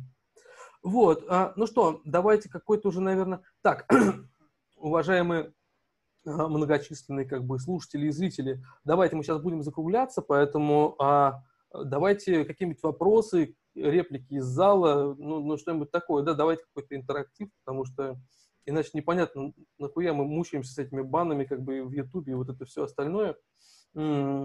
Если, как бы, никакого диалога не происходит, мы могли бы и кулуарно посидеть, а вам потом просто это, что называется, залить, как бы, и наслаждайтесь. Вот, и, ну, да, вне зависимости от того, будет ли какая-то реакция, как бы, на мою вот эту вот речь, как бы, или не будет, я вот вас попросил, Эдуард, какой-то подвести некоторый итог, как бы, и попробовать наметить дальнейшие, как бы, направления нашим изысканиям. Так, во-первых, я бы хотел сказать, что следующий выпуск у нас будет посвящен Поплавскому. Угу. Это запишите себе. Во-вторых, да, я только что узнал, что у Александра Петровича Сумарокова есть драматургическое произведение под названием, внимание, «Кортец и Мотецума». Угу. Что само по себе поразительно, мне кажется. Ловко. В-третьих, если подводить какие-то итоги, вот я зашел на сайт Либру Классика, в раздел «Сумароков Александр Петрович» и увидел там, значит, следующее. Рейтинг 4,98 на основании 53 оценок. То есть мне бы, например, очень интересно было посмотреть на этих 53 людей, которые сидели и оценивали там Сумарокова по 10-бальной шкале. И оценили в итоге на 4,98. Ну, это высокий полет, конечно, да. Да. Это как чисто рецензию на Гамлета сейчас написать. Да, рецензию на Гамлета сесть и написать. И, наконец, я бы хотел завершить наш выпуск очень хорошей фразой из того же самого Сумарокова. Секундочку. Очень поучительная вещь. Вот да. Нашим слушателям я предлагаю подумать над следующими словами. Человек, не познавающий Бога, не познавает истины, и не может ни малейшее в сердце своем иметь и добродетели, и презрения достоин. Человек, познавающий Бога и противу совести изгоняющий добродетели сердца своего, достоин еще большего презрения. Безбожие гадко, а бесчеловечие еще гаже. Ну, я тоже нашел кое-что для коды, но однако же там поступил как бы вопрос вот совершенно по делу, что поскольку мы разговариваем про Сумарокова, а вот как бы задают вопрос, насколько важны ранние произведения Лермонтова. Эдуард, как бы я хочу к вам вот этот вопрос адресовать в первую очередь. Что вы думаете о ранних произведениях Лермонтова? Ранние произведения Лермонтова, как и все произведения, как и поздние произведения Лермонтова, написаны им в довольно юном возрасте. Да, а как бы, как вы оцениваете вот их, так сказать? Они охуенные без пизды, особенно Вадим. Там есть прекрасная сцена, где Вадим бабочку убивает. То есть, такой вот прям романтизм. Вот самое худшее, что было в европейском романтизме, воплощено в этой сцене, где он берет эту бабочку, сжимает ее в кулаке, и так Лермонтов демонстрирует нам, какой ужасный человек Вадим. Все прекрасно решает. Погодите, не могу с вами согласиться. По сравнению с его знаменитой этой поэзией «Чмыри», как бы, которую проходит в школе, знаете, там эти струи, раговые куры, где там типа он каких-то этих, какой-то горец, значит, бежит куда-то там в лес и каких-то там тигров зубами рвет, знаете, и потом тигры его загрызают, и потом он исповедуется другому горцу, и говорит, что типа, что делал я жил, старик, ну что-то там такое. Вот по сравнению с этим, мне кажется, все остальное, конечно, хуйня на постном масле, потому что даже Максим Алексеевич Горький вот в своих великих произведениях «Старуха из Иргиль» там, или «Данка», как бы, вот мне кажется, он до такого как бы уровня не дошел. Мне кажется, это сопоставимо, ну, как бы по накалу со вторым альбомом группы «Тупо негатив», вот знаете, который называется... Нет, Origin of Physis, ну, этот, который типа квази-лайф, где там толпа неистово кричит пошел нахуй». То есть, я даже не знаю, как вообще, когда говорят, что типа там Пушкин, потом говорят Лермонтов, я конечно, каждый раз вздрагиваю, да, Пушкин... С Лермонтом у меня еще история связана. Я вам рассказывал, но расскажу нашим слушателям. В больницу меня как-то занесло. Прилег я в больничку. Со мной в палате лежал лермонтовед из МГУ. Уже смешно. Да, лермонтовед. Человек там дядечка лет 50 с чем-то. Такой, сука, меланхоличный. Просто пиздец. Там я лежал, подыхал. У меня болезнь-то хроническая, адская. Я и то всывался с него. То есть мне больно и смешно одновременно. Значит, он лежит там и рассуждает там про Лермонтова, что-то там. И вот он говорит, вот знаете, молодой человек, я вот жить не хочу, я почему? Я вот думал и пришел к выводу, что воля к жизни, она не только с физическим здоровьем связана, но вот еще и с тем, что если человеку жить не хочется, то он и умрет. И вот эту вот хуйню мне вваливал человек 50 лет человеку, взрослый человек, эту хуйню романтическую. Вот изучал человек Лермонтова всю жизнь, дошел до такого пиздеца. Да, но при этом я хочу сказать, что, конечно, контраст вот как бы между героем нашего времени вот со всякими этими чмыри, как бы, он, конечно, поразительный, да, то есть грандиозное, совершенно прозаическое, как бы, произведение, как бы... Не, «Герой нашего времени» — это без пизды крутая тема. Я же рассказывал, что Джойс очень любил «Герой нашего времени». Да, я сейчас абсолютно серьезно говорю, да, что «Герой нашего времени» повлиял на устройство хитровыебанное Улисса. Ну да, не, ну и в принципе, как бы вот с такой, типа, как она называется, непрямой композицией на тот момент много ли было текст? Не, ну был, конечно, Стерн, как бы, по которому у нас все-таки, конечно, не так упарывались. Нет, упарывались, понятное дело, и по Стерну, но Стерн — это скорее такая... ну, такой смехуёчек вот. И сейчас мы понимаем, что это было великой литературой, но там это был такой, ну, чисто прикол, деконструкция как раз тех самых замеров линейкой прозы. Вот. А Лермонтов, вот эта целенаправленная, вот эта нелинейная композиция, сознательно сделанная не ради фана, а ради такого нового, новаторского высказывания прозаического, это, конечно, круто было. Да, ну, кстати, вот... Такой нетривиальный прикол был весьма. Я бы, на самом деле, почитал бы какой-нибудь нормальный разбор героя нашего времени, потому что, ну, видно же, что это супер хитро выебанная, как бы, типа, штука. Вот, а мне кажется... У Эйхенбаума не было? Что-то я не припомню. Эйхенбаум, мне кажется... У кого-то из наших прям классиков, которые романтизм дрочили, у кого-то был хороший текст про «Героя нашего времени». Ну, надо бы как-то вот этот вопрос как бы прояснить как-то и... вот, потому что просто ограничиваться школьными какими-то познаниями в такой области, это, в общем, довольно постыдно. Вот, и, в общем, я всем... По-хорошему надо перечитать, тем более, что произведение не самое крупное. Да, не, я периодически возвращаюсь, по объему. Я периодически возвращаюсь, кстати. Но вообще была охуенная как-то тема у кого-то, типа, из книжных журналистов когда-то давно, на тему того, что, типа, лучшее начало прозаических, значит, произведений художественных в русской литературе. Вот. И, ну, типа, для меня, на самом деле, вот большой вопрос, как бы, что, на самом деле, охуеннее, да, фраза «Гости съезжались на дачу» или фраза «Я ехал на перекладных из Тифлиса». Вот. Это не такой простой выбор, на самом деле, как кажется, потому что, по идее, Пушкин всегда лучше всех, но на самом деле черт его знает, блядь. «Я ехал на перекладных из Тифлиса», как бы все, можно, в принципе, больше вообще было ничего не писать, как бы просто вот этим ограничиться и все. Вот. И уже был бы как бы просто топчик, как бы, и Джойс, как его...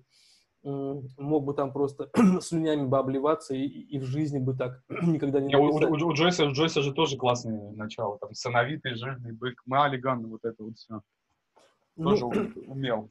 Должен согласиться, да, но дальше там начинается невыносимая муть, как бы, которая отменяет всю прелесть этого жука, этого Маллигана. Не, причем этот самый Маллиган потом в тексте вообще практически не появляется. Он роль никакой не играет движущий. Да, а у меня почему-то все время вот эта фраза про быка Маллигана смешивается в голове, знаете, с чем? Как будто ритм, что ли, похожий с этим, с что-то «Месяца Ниссана кровавой походкой в жопу». Блядь, нет, это хуйня. Это, конечно, ужасно. Да, я согласен, что это... Теперь это и у меня будет. Страдайте вместе со мной, да. Ну, я, во-первых, не поклонник Джойса, а во-вторых, как бы, если убрать эти кровавые подбои, желтые походки, то все остальное, я считаю, в этой книжке вполне благопристойное, как бы, и кот пиздатый, и вообще по делу вваливается. Так, ну что-то все против нас, опять что-то с соединением сейчас было.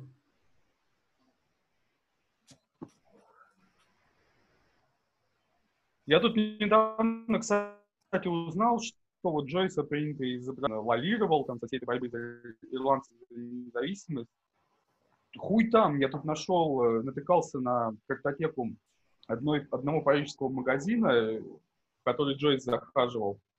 Смотрел, какие книжки он читал. Читал он там и ирландский эпос, и книжки националистов ирландских. Вполне себе там топил за этот движ. Ну да, вообще он же как бы ирландский. Как бы... А что-то сложился такой миф о нем, как будто он такой ирландофоб был. Да, он скептически относился к католичеству, заебали его в этом Тринити-колледже очень сильно. Кого там, как говорится, заебали? Тех ирландцев, более-менее выдающихся 20 века, заебали в Тринити-колледже. Да, но при этом, как и все... Ну, типа как Мэнсон, знаете, это типа... Они сначала типа заебали, потом, значит, все это возненавидел, потом, значит, пошел плеваться на всю эту хуйню. А на самом деле, как бы ближе к концу жизни смотришь, там, типа, ты, во-первых, превращаешься в своего батю, а во-вторых, как бы, ты на самом деле все это время был, типа, исправным, как бы, по своему, типа, складу ума, вот этим вот, блядь, баптистом, как бы, вот, что вся твоя, как бы, так сказать, речевая культура, ну и вообще, типа, вот вся твоя культура, она построена вот на этих каких-то публичных проповедях, каких-то вот этих вот ритуальных мероприятиях. Да, Мэнсон вообще, мне кажется, первый в истории протестантской церкви юродивый оказался по итогу. Ну... То есть в протестантской церкви нет института юродства, а Мэнсон, как настоящий русский человек, его придумал с нуля, протестантское юродство.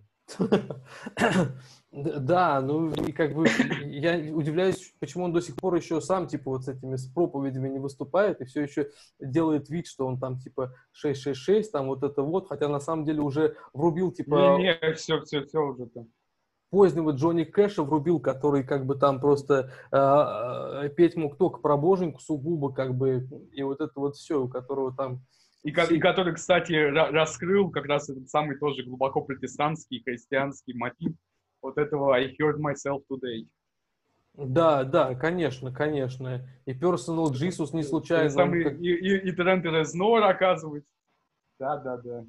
Да, ну как бы мы-то все про них, в общем-то, и так понимаем, но пора бы им перестать, конечно, вот типа лицемерить, да, и если уж где родился, там и пригодился, ну, я так считаю. Тренд Резнор тот же. Ну да, то есть, Резнор, я думаю, закончит как американский Кинчев.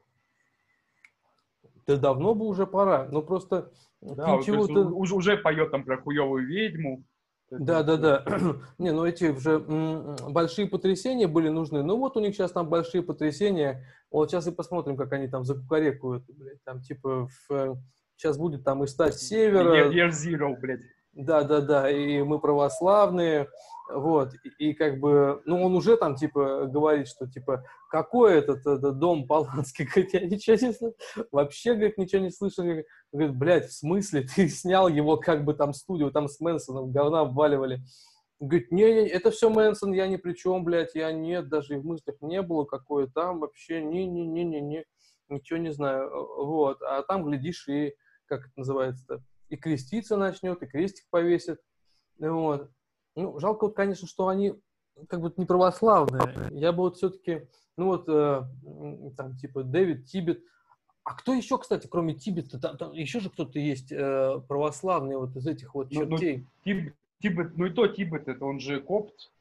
Считать ли коптов православным? Наверное, можно. Да можно, конечно. Какие проблемы? Блин, кто-то еще было. Да, собственно, Дэйв Ган, блядь. Дэйв Ган, да, еще, ну, естественно, группа Слип. Да, разумеется, разумеется. Вот, ну вот Дэйв Ган, кстати, вот ему бы пора бы уже Кинчевым стать. Вот, и я не понимаю, что. То есть, если считать, конечно, его последний, как бы, альбом Депеш Мод просто таким растянувшимся альбомом джаз, как бы, после которого уже нужно петь «Мы православные», то тогда да. Вот. А так, конечно, не совсем понятно. Все уже готово, как бы почва полностью, типа с гречки слез при помощи православия. Че тебе еще надо? Давай, хуярь, блядь. Нет, что-то какую-то, блядь, резину тянут. Все-таки нездоровая у них там на Западе атмосфера, вот что мне кажется. Так, ну ладно. Мы и так уже, конечно, всякие возможные временные лимиты, значит, превысили. Значит, спасибо всем большое за внимание. Спасибо вот за ваши многочисленные вопросы, вот как бы, и вот нам там подсказывают, что мы стримили сейчас одновременно с Исааком Голковским, помните, вот такой, да, есть такой, да, я даже не знаю, как это назвать, антрополог или кто он, Вот. Ну, пользуясь случаем, мы передаем вот, как бы, Исааку Голковскому как бы, большой привет. Вот. Желаем ему всяких там свершений, как бы, вот, и его друзьям, как бы, Набокову, Бродскому, и вот этим вот всем гражданам. Присылайте... Чтобы Хизбалла не обижала. Да, да, да, и чтобы Мэрилин Мэнсон не снился. А я вам рассказывал, кстати, мне снился на днях Мэрилин Мэнсон. Вот. Вообще в моей жизни, как бы, вот эти вот кошмары, как бы, которые я запоминал, они вот как бы с Мэрилином Мэнсоном были связаны не раз и не два. Вот, но свеженький поступил вот прям буквально на днях, причем незадолго до этого мне снилась, собственно, как бы хуевая ведьма, вот, мне снилась какая-то деревня ведьм, как бы, в которой были какие-то пиздец, блядь, страшные старухи, отрубленные головы, блядь, в грязи, просто полнейший какой-то пиздец, вот. А с Мэнсоном сюжет был другой совершенно, он более такой, типа, как вот Гамлет у Сумарокова, он оптимистичный, поскольку, типа, я попал, типа, вот в эту каким-то образом, блядь, в пиндосские края, куда, блядь, не собирался и не собираюсь, конечно же, вот, и там какая-то мафия, что-то меня куда-то хомутало, блядь, что-то куда-то меня засосало там, вот. И там творился беспредел, в общем, там была яма такая прямоугольная, в которой был Мэнсон, короче, и какой-то еще мужик, и только головы их торчали. И, короче, им на моих глазах, блядь, циркулярной пилой срезали головы нахуй, вот так вот, вжить. Вот, и короче, я в ужасе, блядь, проснулся, пошел, попил водички, вот, а потом вместо того, чтобы немного почитать там, типа, Пришвина, блядь, и попуститься, я как бы ухнулся обратно в сон, и он мне продолжил сниться, сука, блядь. Вот. И, но оказалось, что вот после этой перезагрузки у меня появилась возможность, короче, отмотать эту хуйню назад. Я ее отмотал и, типа, вник в расклад, как бы. Я понял, типа, что там, как происходит, как там это, и придумал какой-то хитрый очень план, чтобы этих, типа, мафиози наебать. И, короче, я их всех наебал, кинул через хуй, как бы, и спас Мэнсона. Вот. И буквально через там день или на следующий день выяснилось, что вот у него выходит новый альбом, как бы, долгожданный. Вот. Да. Мне тут на днях пояснился Мерцбау. Что он там мучил петухов? Не-не-не. Значит, в моем сне он приехал концерт в Москву, причем 2 концерта сразу он решил дать. Ему негде было остановиться, и он вписался у меня на Дмитровской. И такой он душный оказался, пиздец просто. Я ему борща, там бухтел весь сон, я его в итоге выгнал, по-моему. А так по нему и не скажешь. Очень интеллигентного вида дед, по идее. Такой, типа, знаешь... Я причем тоже не сомневаюсь, что тоже в момент, когда я проснулся, у него тоже наверняка вышел новый альбом. Ну, у него, в принципе, каждую секунду выходит по новому альбому. Поэтому, знаете, тут не мудрено, как бы, как это называется-то, чисто путем коинцидентологии, как говорят наши питерские друзья, решить данную дилемму. Вот. Типа, каждую секунду в мире выходит новый альбом Мерцбау. Ладно, все. Значит, слава России. Всем пока. Как бы ждем ваши там вопросы, пожелания, эссе в стихах. Пишите, читайте вот как бы Лермонтова, Сумарокова. Слушайте Dungeon Synth, как бы вот. Закупайтесь дичайше томами Эйхенбаума, Шкловского, Жермунского, как бы вот все этой нашей темной литературоведческой как бы основы, потому что без них никуда. Вот. Да, и... Слушайте больше хуйни. Да, да, тупо негатива. Сейчас по окончании сразу второй альбом тупо негатива. Original Thesis. Вот. И как бы снимает порчу с глаз вообще. И этот гадает на любовь.